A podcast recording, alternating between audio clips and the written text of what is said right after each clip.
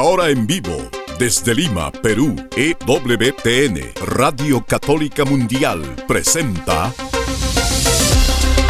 Más que Noticias, un programa informativo que analiza desde una visión de la fe los acontecimientos sociales, políticos y económicos más importantes de Latinoamérica, el Vaticano y el mundo. Más que noticias, respuestas a las interrogantes de los temas más actuales y la manera correcta de interpretarlos a la luz de la fe. Vidas ejemplares, actualidad del Vaticano, defensa de la vida, apologética, doctrina social de la Iglesia, devociones y mucho más. Esto es Más que Noticias. Comenzamos el programa.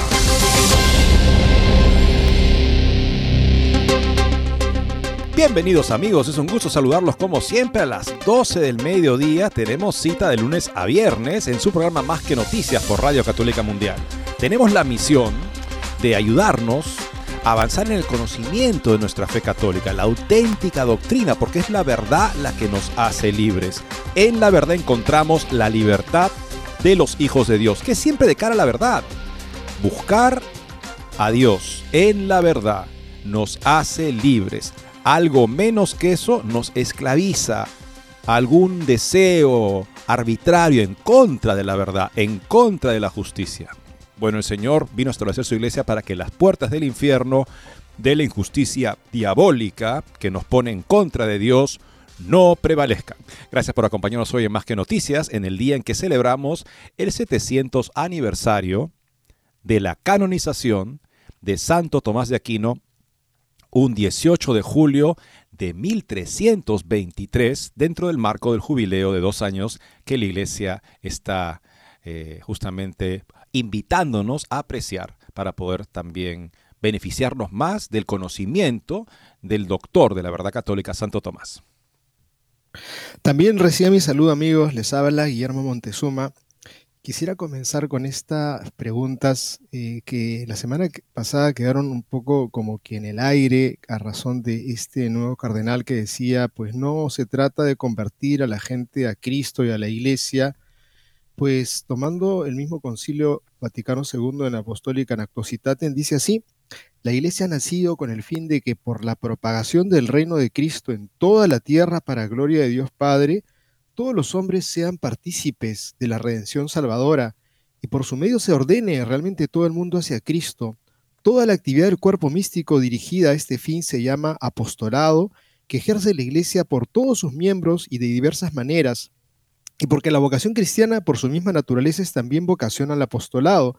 Sí, el texto, amigos, que, que verdad que gozo escuchar las palabras tan sabias de eh, la iglesia cuando invita a que todos hagamos misión, a que todos llevemos esa palabra que por supuesto será a través del ejemplo, principalmente el testimonio de la propia vida, pero también se necesita hacer voz. Y cuánta buena voz se escucha cuando uno va a una liturgia y participa en una misa y cuánta gente se convierte por el canto, por la forma que se lee la palabra, por la forma que se tocan los instrumentos de animación en la liturgia, que no están aspirando a que brille de pronto un cantante o que brille de pronto un instrumento musical y que sea un momento entretenido, no, sino que la gente puede encontrarse con el Señor. Y queremos compartirles una, un texto, en verdad, una riqueza en el marco de todo esta, este jubileo de Santo Tomás de Aquino, pues dos artículos eh, referentes a lo que es la música en relación con Dios. Vamos a compartirles esta excelente nota que creo que les va a encantar y para aquellos que están vinculados a la liturgia, al canto, ¿quién no? Porque si estamos yendo a la misa y si podemos cantar y se, se nos invita al canto y es el momento para que todos pongamos nuestra cuota de amor a través del canto, de repente a través de un instrumento, pues le va a caer a pelo, amigos. Es que pocos saben seguramente que Santo Tomás le dedica dos artículos de la Suma Teológica, la Suma Theologiae, esta gran obra tan la más conocida de Santo Tomás, precisamente a la música en relación con Dios. y, lo trata como Santo Tomás es capaz de tratar esos maravillosos argumentos. Eh, una nota que ha publicado la Nueva Brújula Cotidiana, este, de la autoría de Máximo Escapín, un experto en Santo Tomás. Por otro lado, amigos, no nos ya todos sabemos, que los que no han visto aún Sound of Freedom, esta película que delata la trata de niños, la trata también sexual de niños, que es un crimen, el crimen más horrendo, de los crímenes más horrendos que hay en el mundo, lamentablemente. Y hemos visto que una serie, una coro de voces de revistas principales han dicho, no, es una exageración, eso no existe, esto solamente está en la cabeza de un boomer con gusanos en la cabeza, dijo un artículo en Rolling Stone. Pero ahora empezamos a ver cuál podría ser la motivación para descalificar esta película que no obstante está arrasando en la taquilla en los Estados Unidos y está destinada a hacerlo en el resto del mundo. Un crítico que descarta Sound of Freedom, esta película, por ser poco realista, es además interesantemente alguien que aboga por la pedofilia. Ah, empezamos a ver que de repente no es tanta teoría de la conspiración como se acusa, sino más bien que hay personas que están preocupadas de que esta película los ponga en evidencia. Amigos, y tenemos también una nota que uno puede decir que bueno que la gente no esté consumiendo más cerveza y sobre todo aquellos que se exceden, ¿no? Y quizá podría ser un índice de que el alcoholismo viene en picada y quizás sería un logro para que pues algo de humanidad se dé en medio de esta crisis del alcoholismo en el mundo, y de las enfermedades de adicción. Pero bueno, no podemos concluir por ahí, sino más bien de otra realidad que es de esas empresas que se alían a la banderita del arco iris, que les está yendo mal y les sigue yendo mal, y es que las malas noticias para Bad Light no paran de llegar y ya es algo que se está haciendo costumbre, pero eh, las cosas no les va bien en la economía porque la gente está dándoles un mensaje. Sin duda, tenemos esta nota del voto católico sobre cómo sigue cayendo Bad Light. Imagínense ustedes que era la cerveza más vendida en Estados Unidos y el último dato que vi en un portal de noticias había bajado a ser la 14 en el ranking de cervezas vendidas. O sea, un fracaso mayor es imposible y ha sido completamente creado por el directorio de Budweiser, hay que reconocerlo.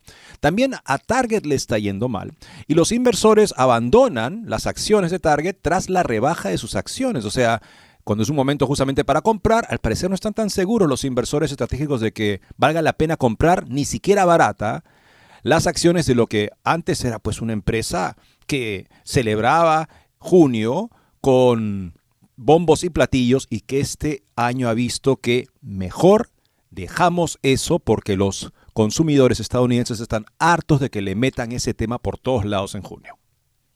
Amigos, y está clarísimo que no se trata de nuestra presencia en esta vida y en el mundo, de que tenemos que simplemente quedarnos callados y que nadie debe saber que somos católicos, cristianos, y que no se trata de hablar de Cristo porque la gente se incomoda y mejor no, no mencionemos el nombre de Jesús, ni de la iglesia, ni de la conversión, para que no, no molestemos, ¿no? Todo lo contrario, tenemos que hablar de Cristo, hablar de la iglesia, hablar de la conversión, hablar de nuestra alegría de habernos encontrado con el Señor.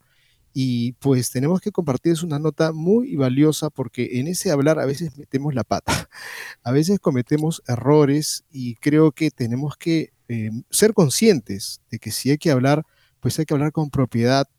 Y es así que tenemos un artículo muy bueno, yo ya lo he comenzado a compartir con algunos grupos de amistades, con sacerdotes, con gente que yo sé aprecia la tarea que tenemos de llevar a Jesucristo al mundo, pero hay 22 cosas que debes saber y que debes evitar cuando estás evangelizando es un excelente artículo que vamos a compartirles.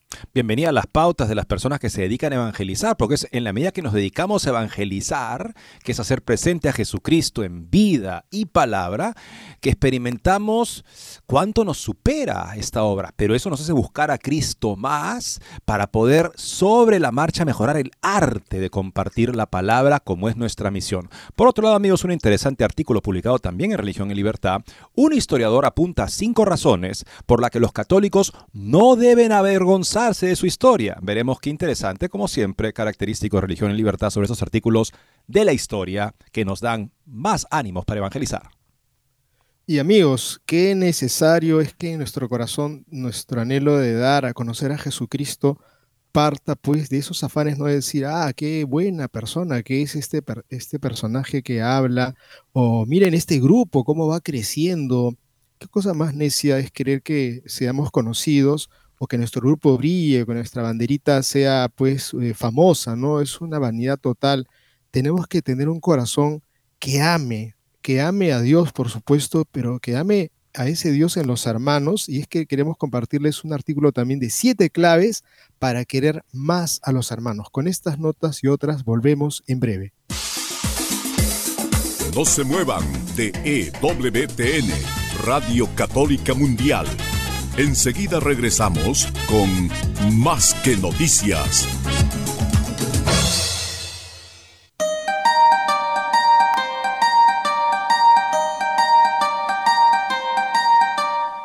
No olvides seguirnos en Facebook como Más que Noticias EWTN. Allí podrás encontrar las noticias que tratamos día a día en el programa. Además, pueden escribirnos con sus comentarios o sugerencias.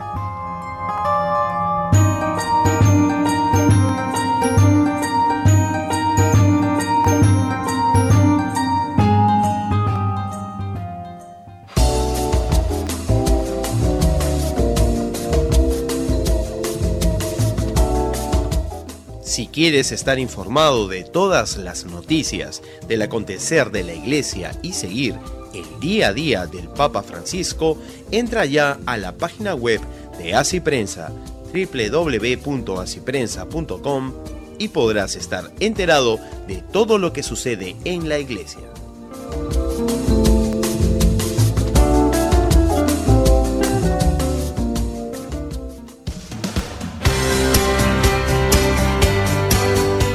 Ya regresamos en EWTN, Radio Católica Mundial, con su programa Más que Noticias. Alabanza y canto a Dios explicado por Santo Tomás, un artículo de Máximo Escapín. Hoy es el séptimo centenario de la canonización de Tomás de Aquino, quien en su obra maestra la Summa Theologiae, conocida como la Suma Teológica, pero el término propio es Summa Theologiae, dedicó dos artículos a la música en relación con Dios, respondiendo a objeciones comunes. Hoy se cumple el séptimo centenario desde que aquel fiel servidor de la verdad que responde al nombre de Tomás de Aquino, 1274, fue inscrito en el registro de los santos. Tuvo lugar el 18 de julio de 1323 por el Papa Juan XXII, quien después de haber predicado en torno al Salmo 85 y haber cantado el Beni Creator y antes de cantar el Te Deum in medio Ecclesiae Ios Justi, canonizó a Santo Tomás en la Catedral Metropolitana de Notre Dame, Doms en Aviñón. La canonización de Santo Tomás de Aquino, pues hablando ya a los cardenales en el consistorio, había honrado tanto las virtudes como la doctrina de Tomás. Y dice así, iluminó a la iglesia de Dios más que ningún otro doctor y quien estudia sus libros solo durante un año saca más provecho que quien sigue las enseñanzas de otros durante todo el curso de su vida. Palabras que hacen eco a la, al Papa Alejandro IV, que escribió al Santo Vivo, a su amado hijo Tomás de Aquino, varón excelente por nobleza de nacimiento y honestidad de costumbres, que por la gracia de Dios adquirió un verdadero tesoro de conciencia y de doctrina. Una de las 512 preguntas, cuestiones, y especialmente dos de los 2.669 artículos de su obra maestra La Summa Theologiae, esa monumental obra que quedó inacabada, también trata de la música. En la segunda parte de la segunda parte, cuestión 91, artículos primero y segundo, Tomás de aquí nos hace dos preguntas. Si se debe alabar a Dios con los labios y si se puede usar el canto para alabar a Dios. La primera pregunta recuerda los argumentos un tanto simplistas del, periodo, del periodista y escritor Corrado Augias. Orar para que Dios haga o no una determinada cosa implica que se puede influir en su voluntad. Es la misma lógica de quienes invocan un milagro. Además, Augias continúa diciendo que todo Dios es para su creyente muy bueno y omnipotente. ¿Por qué entonces querer doblegar su voluntad según nuestros intereses? escribía él a Él, que se define a sí mismo creyente, en una especie de armonía universal que nos une a todos, y a los que piensan como Él, Santo Tomás responde, la razón por la que hablamos con Dios es diferente de la razón por la que hablamos con un hombre. A Dios nos dirigimos para no para manifestar sus pensamientos, para pensamientos a él, que sondea los corazones, sino para inducirnos a nosotros mismos y a los que nos escuchan a honrarlo. Por tanto, la alabanza de los labios no es necesaria para Dios, sino para quien la pronuncia, porque de esta manera nuestros afectos se estimulan hacia el Señor por medio de la alabanza, y el hombre, por el hecho de elevarse a Dios con la alabanza divina, se distrae de las cosas que le son contrarias. Qué bonito, ¿no? Pensar que, ¿por qué oramos al Señor? ¿Para que sepa lo que estamos pensando? Aquel que sondea los corazones y que conoce mejor lo que estamos pensando que nosotros mismos. No, lo hacemos para nosotros honrarlo. Y al, dirigir, al dirigirnos justamente con la mente y el corazón a Dios, para desarrollar nosotros la capacidad de no interesarnos en aquello que es contrario a Dios. En este sentido, la música tiene una la posibilidad de exhortar, despertar y purificar, estimulando las almas a la compunción y al afecto hacia Dios, escribe Santo Tomás. Tras esta aclaración respecto a la utilidad de la oración vocal y la alabanza divina para el cristiano, el santo doctor se pregunta sobre la utilidad del canto y el uso de instrumentos musicales durante la oración. Como vimos en el artículo anterior, dice, la alabanza vocal tiene la tarea de emocionar el efecto del hombre por Dios, por lo que todas las cosas que puedan servir a este propósito pueden ser apropiadamente usadas en la alabanza divina. Ahora bien, se sabe que el alma humana está dispuesta de manera diferente según las diversas modulaciones de los sonidos, como lo han señalado Aristóteles y Boesio. Por eso se estableció oportunamente que el canto debe usarse en las alabanzas divinas para excitar más eficazmente a las almas menos adelantadas a la devoción. Y los cantores que caen en la tentación del protagonismo, Santo Tomás recuerda que San Jerónimo no condena el canto de manera absoluta, pero reprocha a los que cantan en la iglesia, como es costumbre en el teatro, no despertar la devoción, sino para la ostentación o solo para el disfrute. Eddie, me viene ahorita de pronto un excursus que quisiera compartirlo porque me parece un hallazgo hermoso. Me preguntaron alguna vez, hace poquito, en concreto mi esposa, ¿por qué se le levanta esta casulla al sacerdote cuando va a incensar el altar en una misa solemne? pues estuve investigando y salía, es para recordar a la persona que es de la tierra. Me pareció un gesto impresionantemente significativo, porque cuando uno está en el altar, eh, corre de repente el riesgo de querer copar la importancia de lo que es central. Un excelente símbolo que está en la liturgia y lo estiran, acompañar al sacerdote que va eh, echando el incienso. Pero también en el canto, la persona que está metida en el momento de tocar la guitarra o de repente en el órgano, de repente en la voz, manejando a la asamblea con su voz para que puedan todos rendir la alabanza al Señor, corre el riesgo de, de en verdad convertirse en el protagonista y creo que Santo Tomás le quedó claro y creo que su enseñanza es permanente para siempre, de que si se está haciendo esto, no es porque Dios necesite que le estemos tocando el órgano y la guitarra y el violín o qué sé yo, y que estemos cantando porque Dios lo quiere, lo necesita, no. Somos nosotros los que lo necesitamos y es Él a quien tenemos que dirigir nuestra oración porque nosotros podemos eh, incrementar esa piedad y ese profundo amor que el mismo Señor sabe nos hace bien. Así es que el propósito del canto, por podemos decir de toda arte, en un contexto litúrgico de adoración a Dios es justamente ayudarnos a adorar a Dios y ayudar también a las personas que tal vez no tienen mucho hábito de oración, pero sí el canto suele tener un efecto de acuerdo a los acordes que se usan, en fin, una serie de otros elementos musicales, de poder de alguna manera unirnos a todos en una misma atención y dirección, la que expresada por el canto, que siempre debe ser en contexto litúrgico la alabanza de Dios, el ofrecerle también eh, una intención de compunción, de arrepentimiento por nuestros pecados, todo lo que constituye la perfecta adoración y sacrificio a Dios, que es la Santa Misa en particular.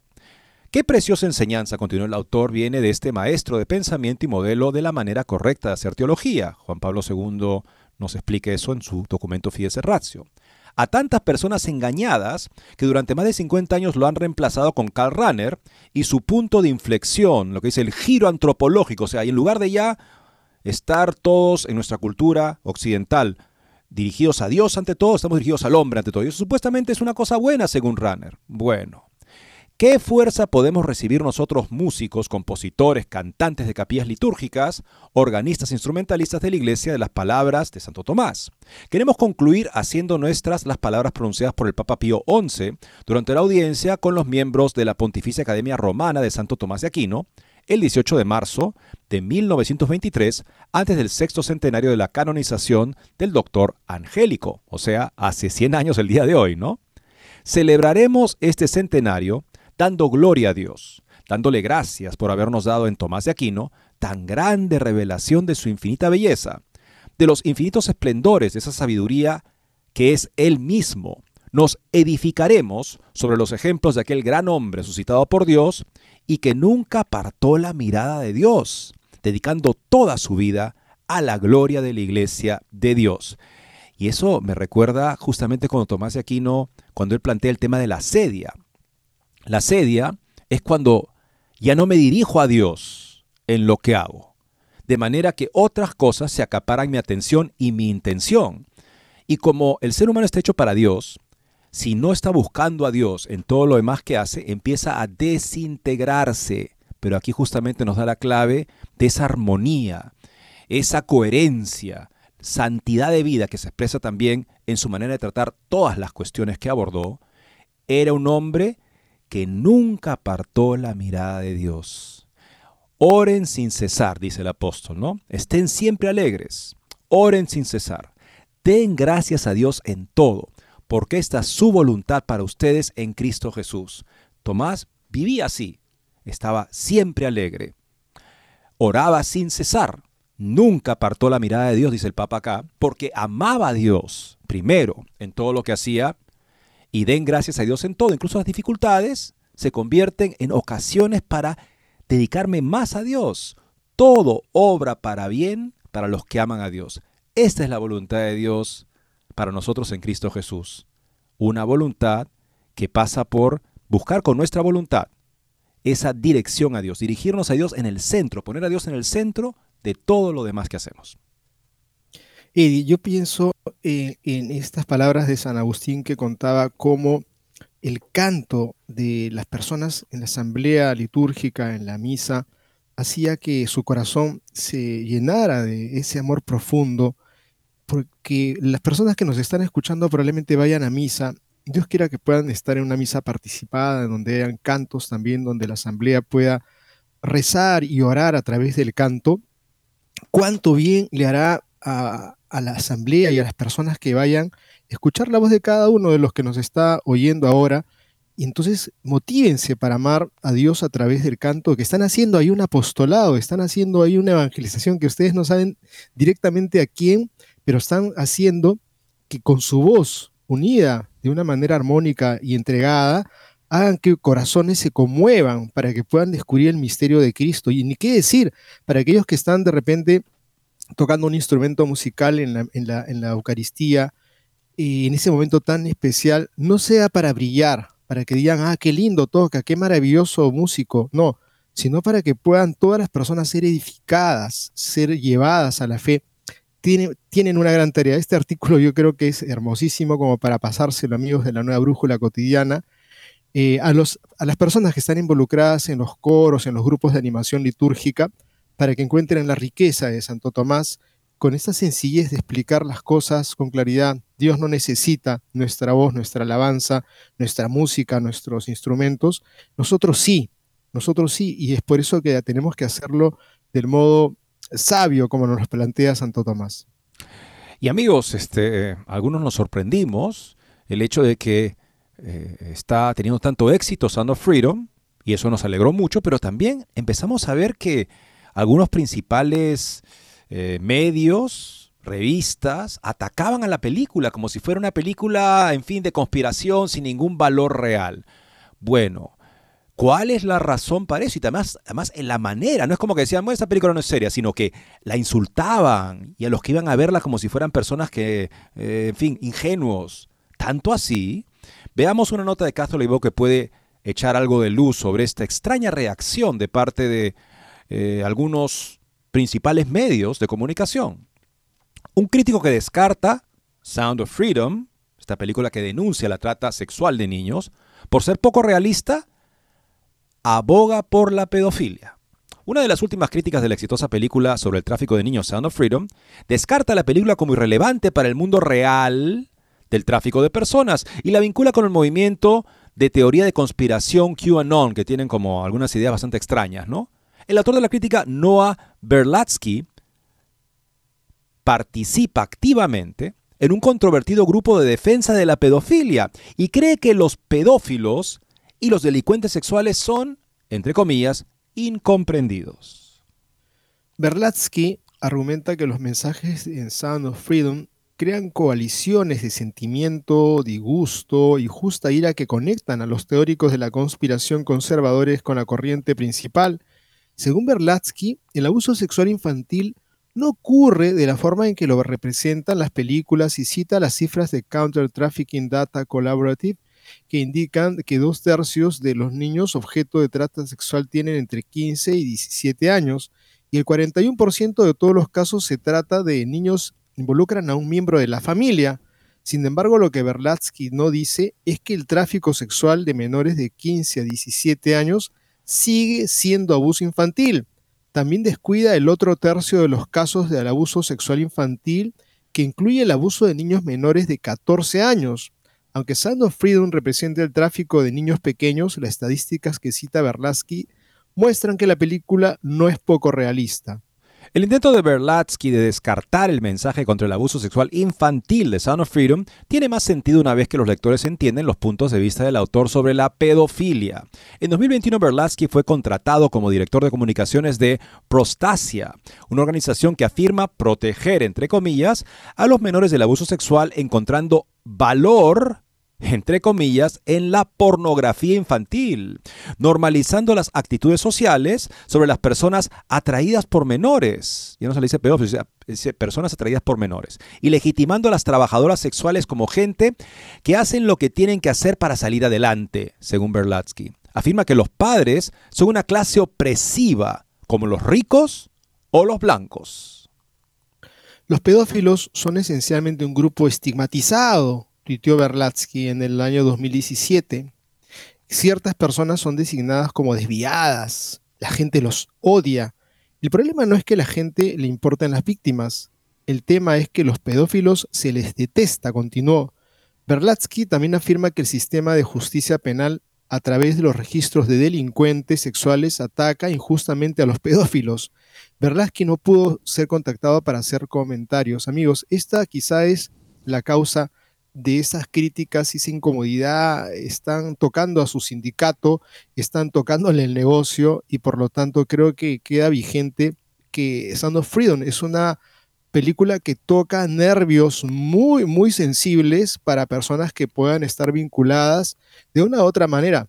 De repente o son contribuyentes o son consumidores o son directamente los promotores de este crimen y creo que eh, la película los ha tocado y por lo tanto le han saltado los nervios. Berlatsky claramente es un normalizador, una persona que busca normalizar la pedofilia. Con otros términos, ya no se dice pedofilia, se dice persona atraída por menores. ¿Eso qué es? Pedofilia. ¿Hasta dónde llega esta, este esfuerzo para ¿cómo decir?, blanquear la pedofilia. Bueno, hace un par de años, el Manual de Diagnósticos y Estadísticas de la Asociación Psiquiátrica Americana, que es el referente para tratamientos y demás, en la versión digital, antes de que se imprimiera la versión definitiva, adelantó en la sección sobre la pedofilia que no necesariamente decía el artículo, la sección sobre la pedofilia, es, no necesariamente es un desorden Decía, siempre y cuando la persona, digamos, fantasíe y encuentre placer, pero no agreda a un menor, no se puede considerar un desorden. Bueno, como consecuencia de ese desliz, la National Institute of Mental Health, que controla una gran parte de la inversión en estudios en psiquiatría, publicó un comunicado en el que dijo, el Manual de Diagnósticos y Estadísticas de la Asociación Psiquiátrica Americana ya no será una fuente suficiente para proyectos de investigación patrocinados por la National Institute of Mental Health. Como consecuencia, inmediatamente, la Asociación Psiquiátrica Americana sacó un comunicado diciendo que y habían eliminado ese párrafo del manual y que la versión impresa no iba a tener eso y la versión en digital en adelante tampoco.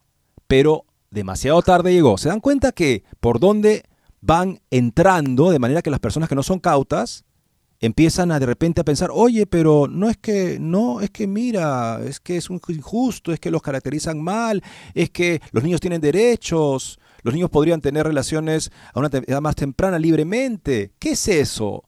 Sino hacerle el juego a este tipo de crimen, que aún lo es en el mundo, y es lo que Sound of Freedom quiere hacernos ver. Y este señor Berlatsky, bueno, hay que darlo a conocer también como lo que es, un apologista de la pedofilia, nada menos. Vamos a la segunda pausa, programa amigos, regresando, hablaremos de, en fin, el daño sufrido por Bud Light y Target, que parece no tiene cuándo acabar por su apoyo este año al orgullo, entre comillas. Con eso ya volvemos. No se muevan de EWTN, Radio Católica Mundial. Enseguida regresamos con Más que Noticias.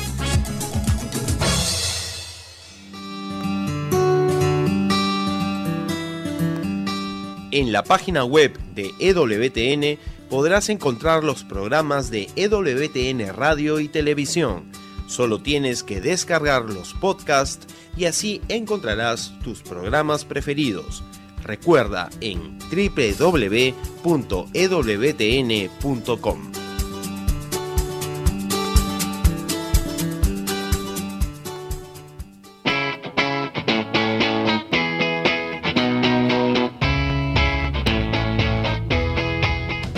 Te invitamos a que visites la página web de Asiprensa www.asiprensa.com, donde encontrarás todas las noticias y actualidad de la Iglesia en el mundo.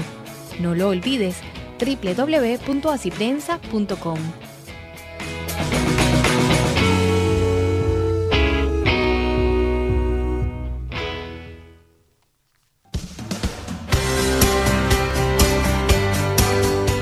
Ya regresamos en EWTN, Radio Católica Mundial con su programa Más que Noticias.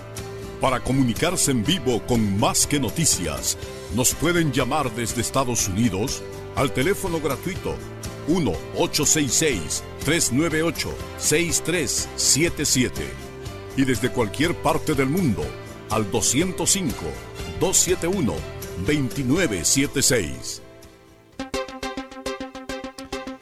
Vuelvo a hacer referencia a esta eh, esta explicación, este análisis que hace Eric Sammons, el es editor de la revista Crisis, cuando habla de lo que debemos entender justamente para dirigir bien nuestra respuesta a lo que se llama LGTB en nuestros días. Dice, ante todo están los activistas, los que por ejemplo le han presionado a Target para que vuelva a poner todo donde estaba antes de el hundimiento en la bolsa de las acciones de Target, en estos, este, displays centrales, en la vitrina principal, este, con ropa, artículos para niños para celebrar el orgullo de junio, ¿no? O sea, no les importa hundir y destruir a las empresas. Dicen, en esto no puede haber ningún tipo de en fin, este compromiso. Tienes que estar completamente con nosotros. Bueno, sí, evidentemente no les importa destruir a las empresas. Y estos son los que tenemos que tener presentes como el blanco de nuestros ataques. Después están, por supuesto, las pobres empresas estas, que hasta ahora parecía que era un crédito o una ganancia gratis, justamente el promover estas cosas en junio, pero ya no a partir de este 2023, lo que le ha pasado a Bad Light, a Target y a otros. Por ejemplo, lo que veremos ahora a continuación. Después estaba el grupo de los que, bueno, mm, como si simpatizantes, ¿no? O gente que dice, bueno, si, si así son felices, así se quieren y y, no es que sean felices si se quieran, simplemente que quieren ser gratos y no quieren incomodar y quieren que, en fin, la relación no se malogre. Entonces te dicen, ay, qué bueno que así eres tú, así Dios te creó, etcétera, ¿no? Y ahí también, lamentablemente, hay, hay que decirlo, gente como, no, Ralph Martin es un activista, sin duda. No, no es de los simpatizantes simplemente, pero hay algunos obispos que lo son, ¿no? Después están los pretendientes, los que hacen la pose de ser no binario, bisexual, lo que fuera, para manifestar su rebelión contra las normas sociales que aún existen.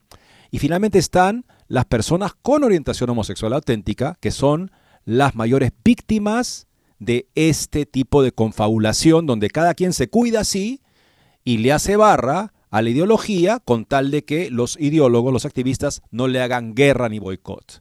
Bueno, como decimos, este año las cosas han cambiado y Bud Light sigue cayendo. Es en algo que ya se ha hecho costumbre. Sus ventas durante el periodo de una semana que terminó el 8 de julio, periodo que por supuesto incluye el 4 de julio, un día muy grande para venta de cerveza, cayeron un 23.6%. Y en el periodo de cuatro semanas que terminó ese mismo 8 de julio, la caída fue de 27.1% hemorragia cervecera, dice el artículo de Catholic Vote. El Daily Caller informó que las ventas de Bud Light sufrieron un importante descenso durante el fin de semana festivo, el 4 de julio, mientras continuó el boicot contra la marca, según muestran los datos del sector. Las ventas de Light cayeron un 23,6% en el periodo de una semana que finalizó el 8 de julio en comparación con los niveles del 2022, según los datos de ventas en dólares Nielsen EQ facilitados al Daily Caller por Bam Williams Consulting. En el periodo de cuatro semanas que finalizó el 8 de julio, las ventas de Bud Light cayeron un 27,1%, mientras continúa el boicot de los consumidores contra Bud Light, señala la nota. Según la publicación Budweiser, otra marca de Anheuser-Busch, registró un descenso de las ventas del 6,6% en la semana que terminó el 8 de julio y el 10,7% en el periodo de cuatro semanas que finalizó el 8 de julio, según muestran los datos de ventas. Las marcas rivales Coors Light y Miller Light aumentaron sus ventas un 30,2% y un 25,3% en la semana que finalizó el 8 de julio. Modelo Especial aumentó sus ventas un 20% y en el mismo periodo. Bueno, amigos, lo que vemos acá es que sí, la lección tienen que aprenderla rápido porque hasta ahora no se ve cuándo termine esto. Y hay que recordar que no ha sido liderado por nadie. No es que una organización cristiana o conservadora quiso liderar esto y tuvo suerte. No, esto ha surgido espontáneamente de los consumidores tanto el caso de Bud Light como el caso de Target, sobre lo que versa la siguiente nota publicada por The Epoch Times y compartida por Catholic Vote.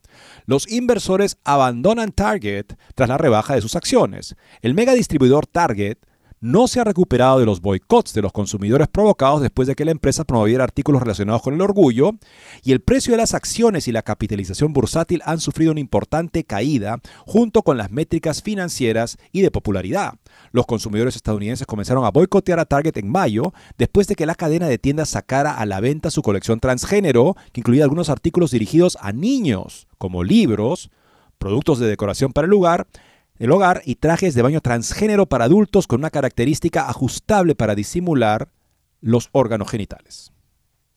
En las dos primeras semanas de mayo, cuando la polémica sobre el orgullo de la empresa empezó a hacerse viral, su capitalización bursátil se redujo en un 1.850 millones entre el primero y el 15 de mayo. En las tres semanas transcurridas entre el 15 de mayo y el 5 de junio, la capitalización bursátil cayó 11 11.660 millones de dólares, aunque la capitalización bursátil se recuperó un poco hasta 60.340 millones, el 10 de julio sigue siendo 11.700 millones inferior a la del 1 de mayo. Mientras tanto, el precio de sus acciones se han hundido más de un 16% durante todo el periodo comprendido entre el 1 de mayo y el 10 de julio. En medio de la controversia del mes del orgullo, el interés institucional por negociar acciones de Target ha caído ya que las compras y ventas de acciones de Target se desplomaron en el segundo trimestre. Las entradas institucionales totales para Target fueron alrededor de 35 millones en el segundo trimestre en comparación con 2.140 millones en el primer trimestre.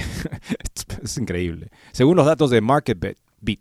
Mientras tanto, las salidas totales para el segundo trimestre fueron de 91.4 millones de dólares, por debajo de los 1.070 millones del trimestre anterior. Esto es un desplome, pero que es, histórico esto. Será para que lo estudien en, facultades de, de finanzas en adelante y digan qué no hacer para destruir una marca, en efecto. Varios corredores también degradaron sus opiniones sobre Target. El primero de junio, JP Morgan Chase rebajó a Target de sobreponderación a neutral, reduciendo el precio de referencia de 182 dólares por acción a 144. El 9 de junio, Citigroup cambió su recomendación para Target de comprar a neutral. Unos días después, The Street rebajó la calificación de Target de B- a C+. En términos de popularidad, la marca se encuentra en el nivel más bajo de su historia, según una encuesta en YouGov. En el segundo trimestre, Target se clasificó como la quinta tienda de almacenes más popular en Estados Unidos con un puntaje de popularidad del 65%, que es el puntaje más bajo desde que YouGov comenzó a rastrear datos a partir del trimestre del 2020. En ese momento la compañía había recibido una puntuación de popularidad del 71%. Target ahora se clasifica por debajo del Costco Dollar Tree, Sam's Club y TG Maxx. El 5 de julio, siete fiscales generales encabezados por el fiscal general de Indiana, Todd Rockita, enviaron una carta a Target advirtiendo que la colección del mes del orgullo de la compañía dirigida a niños podría haber violado leyes estatales de protección infantil. La carta señalaba que tales leyes penalizan la venta o distribución de material obsceno que se refiere a cualquier cosa cuyo tema dominante atraiga el interés lascivo en el sexo. Esto incluye material perjudicial para menores. A continuación destacó la reciente campaña del orgullo de Target en la que la empresa comercializó y vendió productos LGBT a niños como parte de un esfuerzo global para promover la identidad sexual y de género entre los niños. Este año Target habría promocionado y vendido productos en nuestros estados que incluían, entre otros productos, mamelucos, baberos y overoles de temática LGBT, camisetas con la etiqueta Girls Gays Days, Pride, este, este, una, una drag queen, este, de orgullo Katia, que representa un hombre vestido de mujer drag, y trajes de baño para niñas con confección ajustable y cobertura extra en la entrepierna para cubrir los genitales masculinos. La campaña del orgullo de Target y su apoyo financiero a organizaciones como Gilson, que facilitan transiciones de género secretos a los niños, suscita inquietudes en relación con las leyes de protección de la infancia de varios estados y también con los intereses económicos de los accionistas de la empresa, declaró. Los directivos y ejecutivos de Target tienen un deber fiduciario para con nuestros estados como accionistas de las empresas. La pruebas sugieren que los directores y ejecutivos de Target pueden haber sido negligentes, al emprender la campaña del orgullo que afectó negativamente al precio de las acciones de Target. Además, pueden haber dirigido indebidamente recursos de la empresa para objetivos políticos o sociales colaterales no relacionados con los mejores intereses de la empresa y sus accionistas. Los boicots han ejercido presión sobre Target y están obligando a la empresa evitar enfurecer a su clientela conservadora, un hecho que se hizo visible en el reciente incidente relacionado con el libro del autor conservador y personalidad del radio Mark Levin, El Partido Demócrata odia América. El 6 de julio, Levin tuiteó en que Target le informó a su editor que no vendería su libro en las tiendas. Esto provocó una oleada de críticas en Internet y muchos acusaron a la cadena minorista de imponer políticas de censura. Según el señor Levin, Target afirma que el título podría ofender a ciertos clientes. Imaginen eso. Entonces comienza la censura de la izquierda corporatista. En un posteo posterior en Twitter, Levin dijo que Target había dado marcha atrás y venderá su libro. Ustedes son una fuerza inmensa para la libertad de expresión y el capitalismo de mercado, y los autores, conservadores y el público de todo el mundo se beneficiarán de su patriotismo, dijo el autor. Pues bien, dejemos a Target y a, y a, Bud Light a pagar los platos rotos de sus campañas y vayamos ahora a una interesante nota que nos puede ayudar a evangelizar mejor. Es la opinión de alguien que se dedica a evangelizar. Por supuesto, uno podría decir, bueno, tal vez discrepo, tal vez estoy de acuerdo, pero nos, nos sirve ver cómo esta persona entiende el arte de evangelizar dado que se dedica a ello. Acertar en la actitud correcta al evangelizar es tan importante como son las personas a quienes queremos anunciar la buena nueva del amor de Dios. Esa actitud es ya en sí misma una evangelización. Así lo sostiene Marcel Lejeune, casado y padre de cinco hijos, presidente del grupo católico de discipulado Catholic Missionary Disciples, que anima la formación de evangelizadores y responsables eclesiales, en colaboración de otras iniciativas de nueva evangelización como Life Teen o Focus on the Family. En un post en su portal, Jean recuerda que la evangelización es una técnica que debe ser aprendida y practicada y ofrece una síntesis de su experiencia en 22 puntos de cosas que deben hacerse o no hacerse cuando evangelizamos. amigos, tomen nota, agarren lapicero, creo que esto es súper valioso. Cosas que sí. Primero, escucha, pero de verdad, a los demás. Es más importante que entiendas realmente de dónde vienen e intentes encontrarles en ese lugar que encontrar la respuesta perfecta a una cuestión que tal vez nunca les ha inquietado. Si quieres aprender a escuchar mejor, aprende a plantear mejores preguntas. Segundo, mantén la calma. Nadie se acercará a Jesús si te alteras y además se nota. Es mejor que pongas pasión en amar a los demás y no en demostrar que tienes razón. Tercero, confía en que Dios actúa en tus carencias, porque eso es todo lo que tenemos que ofrecer. Nadie es perfecto, pero damos lo que tenemos. Dios es el único que puede cambiar el alma de otra persona. Tú eres solo el instrumento para ello y un instrumento imperfecto. Sin embargo, Dios puede utilizarte si te abres a su gracia.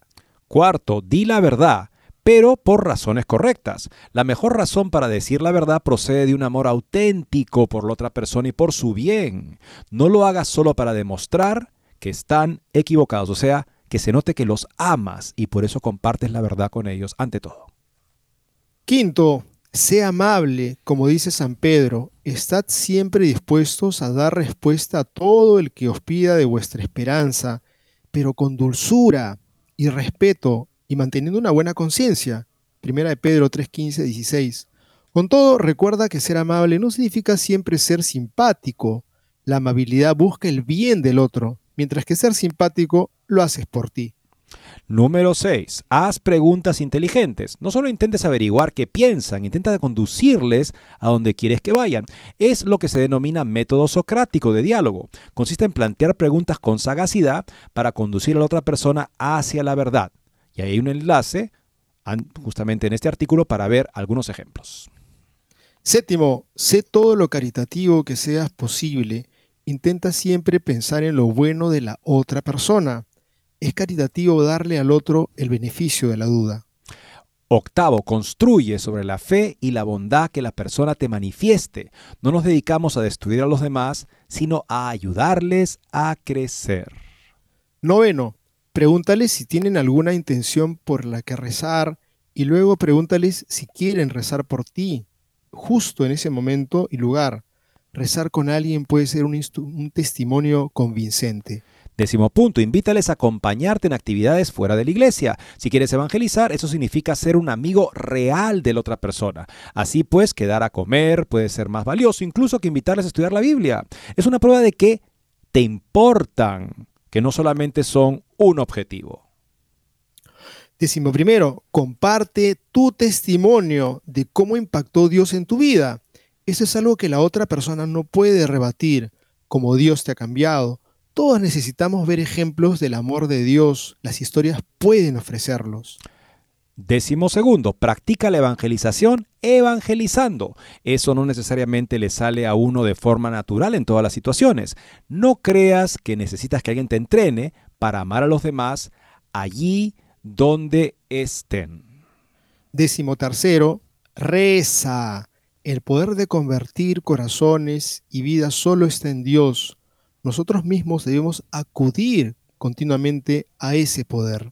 Yo estaba pensando en eso esta semana, ¿no? Siempre que buscamos evangelizar, o sea, hacer presente a Cristo en vida y palabra, experimentamos cuánto nos supera. Y eso nos hace buscarlo a Él más para que de esa manera podamos ir superando lo falso en nuestra vida y en esa medida vivir más plenamente en la verdad. Y eso nos hace siempre un gran bien a nosotros sobre todo y por lo tanto también a los demás, porque tenemos una vida cristiana más coherente. Décimo 14. Eh, Predica la buena nueva. Hay que dar solo unos pasos para predicar el mensaje evangélico de Jesús, aunque puede adoptar muchas formas. Aquí hay un sencillo marco de referencia que utilizan algunos. Nuevamente, otro link en este interesante artículo de Religión y Libertad con este tipo de eh, pautas. Dios nos creó para que vivamos en relación con Él. Una pauta. Otro, los hombres rompieron esa relación escuchando, rechazando su amor. Siguiente, no podíamos restaurar esa relación por nosotros mismos, así que Dios Padre envió a Jesús a hacerlo en nuestro nombre y ofrecernos el perdón y abrir todos, a todos la posibilidad de salvación. Y finalmente, es decisión nuestra aceptar ese regalo. Jesús te está ofreciendo ahora ese regalo de su amor. Amigos, y ahora anoten esto de acá, que son las cosas que no. La decimoquinta. No intentes ganar una discusión. En cierta ocasión, el arzobispo Fulton Sheen dijo lo siguiente, discusión que ganas, almas que pierdes. Coincido con él. Número 16. No permitas que la conversación divague de un tema a otro. Quédate con el tema hasta que lo agotes. Si te sales del camino, no dudes en redirigir la conversación al tema original. Por supuesto, si sientes una emoción del Espíritu Santo para ir en una dirección distinta, entonces sigue la emoción. La cosa es no estar ahí saltando de tema a tema a tema, porque entonces finalmente no hablamos de nada. Décimo séptimo, no te alteres. Puede que bullan tus emociones, pero si permites que un tercero perciba frustración, ira, etc., eso no ayudará. Sentirse entusiasmado, feliz, etc., es algo bueno, pero no intentes abrumar a los demás. 18. No permitas que el orgullo pueda contigo. Aunque parezca que no tienes respuesta, que sepas que la iglesia sí la tiene o que necesitan seguir creciendo en conocimiento. La humildad, ser lo que somos ante la verdad, es un don. Amigos, esta, esta la número 19, muy valiosa. No hables de lo que desconoces. No lo sé, es una gran respuesta. Pero dale continuidad invitándole a volver a quedar y hablar una vez que hayas investigado el asunto. 20. No renuncies a la esperanza. Nuestros tiempos no son siempre los tiempos de Dios. Él es quien manda y la otra persona siempre tiene libre albedrío. Respeta su libertad para decir no o no sabe, no contesta. Pero nunca pienses que Dios quiere esa conversación menos que tú. Dios se quiere saber de ti para plantar al menos su palabra en el alma de esa persona. Procede de esa manera. Vigésimo primera, no te expliques demasiado. Demasiado de algo bueno sigue siendo demasiado. Muchos creen que el argumento correcto y la aproximación correcta resolverán el problema y cambiarán la mente de la gente. No caigas en esa trampa. Y último consejo de lo que no debes hacer, no utilices abiertamente jerga clerical, o sea, un tipo de lenguaje especializado que la persona no conoce. Intenta explicar y definir tus palabras y frases, incluso aquellas más básicas que podrías suponer que los demás conocen, como fe, esperanza, caridad, gracia, salvación, paz, salvador, oración, etcétera. Cosas que de repente tú dices, bueno, es, obvio, pero de repente la persona no las entiende. Así que nuevamente aquí nos hacemos todo para todos, como dice San Pablo, con el fin de salvar al menos algunos. Ese es nuestro fin, su verdadero bien. Y cuando procedemos así, con ese amor, que como dice San Pablo en la carta a los Corintios, primera carta, capítulo 13, es ante todo paciente, pero es paciente justamente porque busca el verdadero bien de la persona que sabe que es libre y puede decir que no. Como decía Fulton Sheen, tu sí tiene tanto encanto porque puedes decir que no. Así nos creó Dios, de manera que decidimos por Él o contra Él. Nosotros estamos de parte de Dios en la vida de las personas y queremos que el testimonio de nuestra vida dé razones para creer en el poder de la gracia que nos transforma en personas actúan por el verdadero amor, es decir, buscando siempre el verdadero bien de los demás. Y yo quisiera agregar la importancia de compartir la fe, comunicar la fe, hacer apostolado, hace que nuestra fe se enriquezca y caramba, estas recomendaciones son magníficas. Pásenla a los amigos, está en Religión en Libertad con el título ¿Qué cosas hacer y cuáles no hacer cuando evangelizas? Amigos, hemos llegado al final del programa, esperamos que Dios realice sus caminos en nuestra vida y Dios mediante mañana estaremos nuevamente con ustedes.